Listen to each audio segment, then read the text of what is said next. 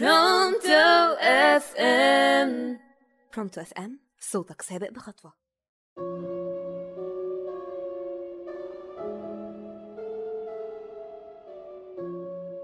أعزائي المستمعين أهلا بيكم في برنامج أسطوركاية معاكم نورين أشرف على راديو برونتو FM صوتك سابق بخطوة. حكايتنا النهاردة عن قطر الشبح. باختصار كده بيقولوا إنه اختفى من غير أي آثار وتحول لآلة زمنية. قطر خرج من بلد وراح لبلد تانية. ولكن مدة السفر كانت أكتر من 100 سنة. نبدأ سنة 1911 كان في شركة بتدير خطوط السكك الحديدية اسمها زانيتسي عملت خط سكة حديد جديد وقدمت رحلة مجانية لرجال الأعمال والمستثمرين الإيطاليين. بغرض التسويق وطبعا كان القطر فخم يناسب مكانتهم. هيبتدي القطر من روما لحد ميلان ومن ضمن المحطات اللي هيعدي عليها كانت نفق في منطقة جبلية بطول واحد كيلو متر وقتها دي كانت حاجة جديدة وغريبة. والقطر فعلا اتحرك وجواه مية وستة راكب من ضمنهم طاقم القطر. والقطر كان من ثلاث عربيات وطبعا كان حدث كبير وقتها إن القطر كان معمول كأنه قطار ملكي وكان القطر جاهز من كل حاجة وجواه أفخم المطاعم وقتها وحمامات.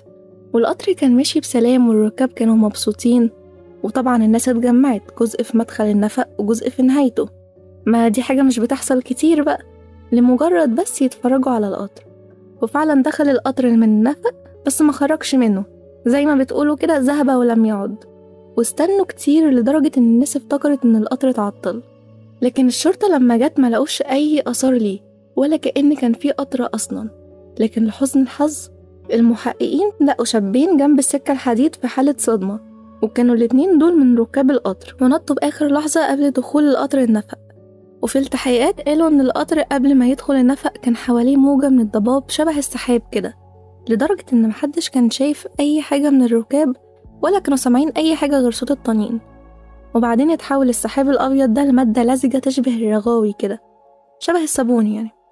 فالشابين لما شافوا كده خافوا وافتكروا إن في نار جوه النفق ونطوا من القطر. أما الشرطة بقى من كتر ما دورت على القطر وملوش فيه أي آثار ولا حتى مسمار واحد. شالت القضبان وحفرت تحتها وبرضه مفيش أي آثار. صح ما هو إيه اللي هيخلي قطر ينزل تحت القضبان يعني؟ فالشرطة ردمت مدخل ومخرج النفق واتقفل خالص. وفي الحرب العالمية الأولى النفق اتعرض للقصف الشديد وتهد بالكامل وخلاص التحقيقات اتقفلت وقصة القطر بتتنسي. وتمر سنين والقطر بيتشاف تاني بهيئة شبح في أماكن مختلفة. سنة 1955 وطبعا البلاغات ما كانتش بتتاخد على محمل الجد. لحد ما البلاغات كترت عن ظهور القطر ده بنفس المواصفات في عدة أماكن في أوكرانيا. وفي منطقة جبلية في أوكرانيا كان في طلبة جامعيين سمعوا القصة من متسلقين الجبال اللي شافوا شبح القطر. واهتموا بالقصة وفضلوا يدوروا كتير في المكتبات واكتشفوا إن القطر ده كان في مقاطعة في إيطاليا اسمها مودينا من أكتر من 500 سنة فاتت وتسمى الرأس الحديدي وكان نفس الوصف للقطر الشبح.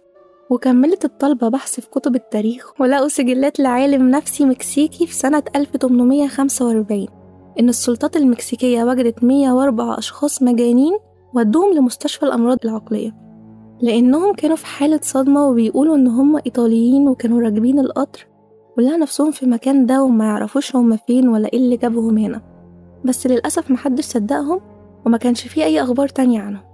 يعني القطر اختفى واتشاف في أماكن وأزمنة مختلفة في العالم.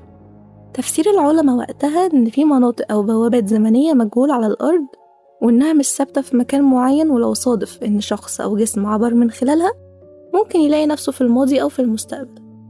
أعزائي المستمعين هنا تكون نهاية قصة قطر الشبح. حابين مشاركتكم معانا وتقولوا لنا رأيكم؟ شايفين إنها حكاية حقيقية ولا أسطورة اتنقلت من جيل لجيل؟ ولو كنتوا راكبين القطر ده كنتوا هتتعاملوا إزاي؟ اكتبوا لنا رأيكم في التعليقات واستنونا الحلقة الجاية. كنت معاكم نورين أشرف على راديو برونتو FM صوتك سابق بخطوة.